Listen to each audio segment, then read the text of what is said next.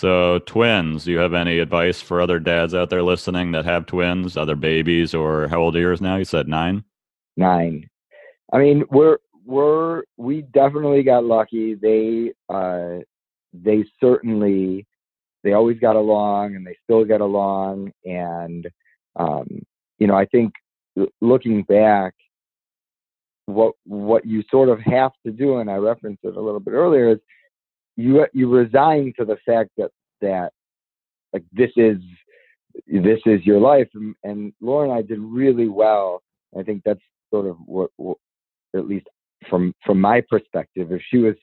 having this discussion, maybe she would say something different. But I I just tried my best to do everything that I could to help, and you know it was it was whether it was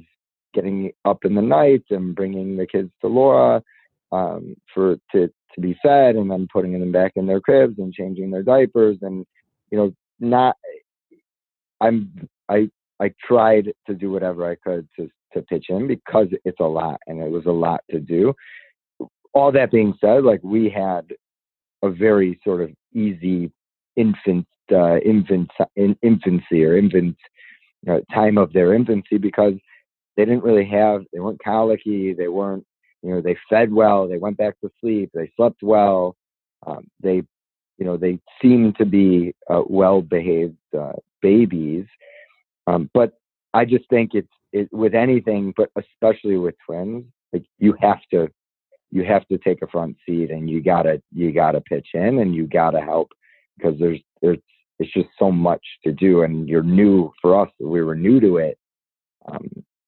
and then the last thing is they're growing up, I think with twins, what, what we really, what we try and focus on is is creating that identity and making sure that they that they do get their own activities and that they have their own interests and that they you know have their own friends and you know again that's where I think we're lucky in the sense that the boy girls I I talking to I'd be interested to hear what a parent of a same sex uh, twin twin uh, twin kids say. Um, but that I think is is hugely important, especially now in today's world of having that sense of self and that sense of identity, and just you know creating that world for them.